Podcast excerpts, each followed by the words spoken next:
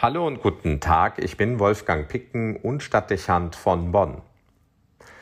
Ich erinnere mich in meiner Kaplanszeit, also vor bald 30 Jahren, an den Besuch einer älteren Dame. Die Begegnung war freundlich bis herzlich. Über das Anliegen, das die ältere Frau mit mir zu besprechen hatte, könnte ich heute nichts mehr sagen. Aber ich denke oft an die Verabschiedung an meiner Haustüre. Sie bedankte sich höflich für die Zeit, die wir gemeinsam im Gespräch verbracht hatten, um mich dann zu fragen, ob sie mir noch etwas sagen dürfe, was ihr aufgefallen sei. Ich forderte sie auf, das zu tun. Dann merkte sie an, dass sie wahrgenommen habe, dass in meinem Haus sich nicht in jedem Raum ein Kreuz befinde. Sie forderte mich auf, das zu ändern, das sei wichtig, zumal im Haus eines Priesters, als Botschaft und als Schutz. Sie war bei diesen Worten auffallend deutlich im Tonfall. Kaum, dass sie sich wenige Schritte vom Haus entfernt hatte, drehte sie sich noch einmal um und wiederholte, als Botschaft und als Schutz. Die Dame hatte recht, es gab nicht in allen Zimmern meines Hauses ein Kreuz an der Wand und, um ehrlich zu sein, daran hat sich bis heute nichts verändert.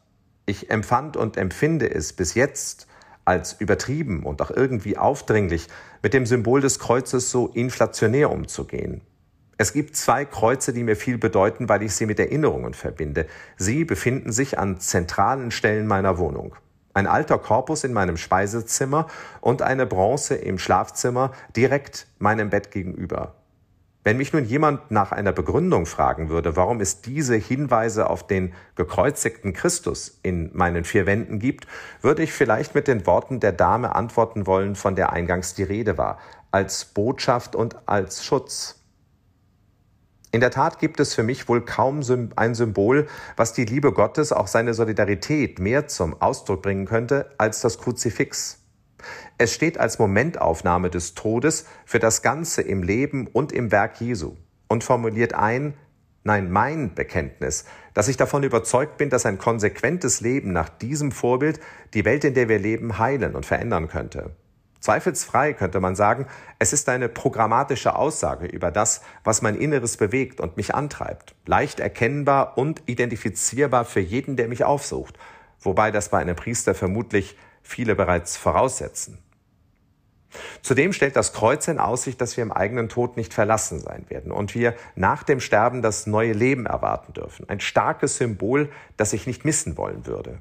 Wie oft habe ich als Seelsorger miterleben dürfen, wie Sterbende dieses Zeichen eines Gottes, der die Todesnot kennt und selbst durchlitten hat und in diesem Augenblick seine Arme dem Betrachter, damit auch jedem Sterbenden öffnet, als tröstend und bergend empfunden haben. Es machte nicht selten den Anschein, als ließen sich diese Sterbenden in die ausgestreckten Arme des Gekreuzigten fallen. Es ist nicht zuletzt dieser Wunsch, den ich an mein eigenes Ende habe, weshalb ein Kreuz meinem Bett gegenüber hängt. Sicher, ich weiß nicht, ob ich einmal in meinem Bett sterben werde, aber sollte es so sein, würde ich gerne, dass mir dieser Anblick Hilfe ist, von diesem Leben Abschied zu nehmen und loszulassen. Und wenn ich an einem anderen Ort sterben sollte, dann hoffe ich, dass mich die innere Verbindung zu diesem Kreuz begleitet und mir Zuversicht schenkt. Ich empfinde es weiter wie die alte Dame, dass von dem Kruzifix auch eine schützende Kraft ausgeht. Die ausgebreiteten Arme am Kreuz vermitteln etwas Bergendes.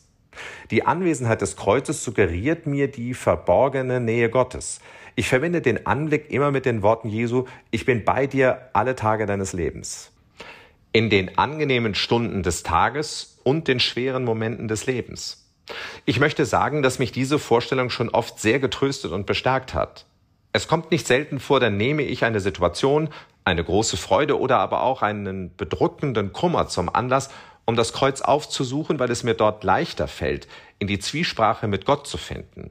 Ich denke, es ist besser, hier nicht im Detail zu berichten, was dann gelegentlich für Worte und Sätze fallen. Ein freies Sprechen eben, das keine Zurückhaltung kennt. Aber was wäre mit mir, denke ich mir oft, wenn ich diesen Ort nicht hätte, um mich von Gefühlen und Gedanken zu entlasten und mich anschließend für das zu öffnen, was vom Kreuz her als Antwort kommt. Nein, es ist dabei nicht wie bei Don Camillo und Pepone. Ich höre nicht direkt eine Stimme, aber ich möchte sagen, ich gehe meist vom Kreuz verändert weg, so als ob jemand mit mir gesprochen und etwas in mir verändert hätte. Die Frau, die mich damals besuchte, nahm Anstoß daran, dass nicht in jedem Zimmer meines Hauses ein Kreuz hing. Ich verstehe durchaus, was sie damit sagen wollte. Gleichwohl denke ich, dass es nicht die Quantität ausmacht.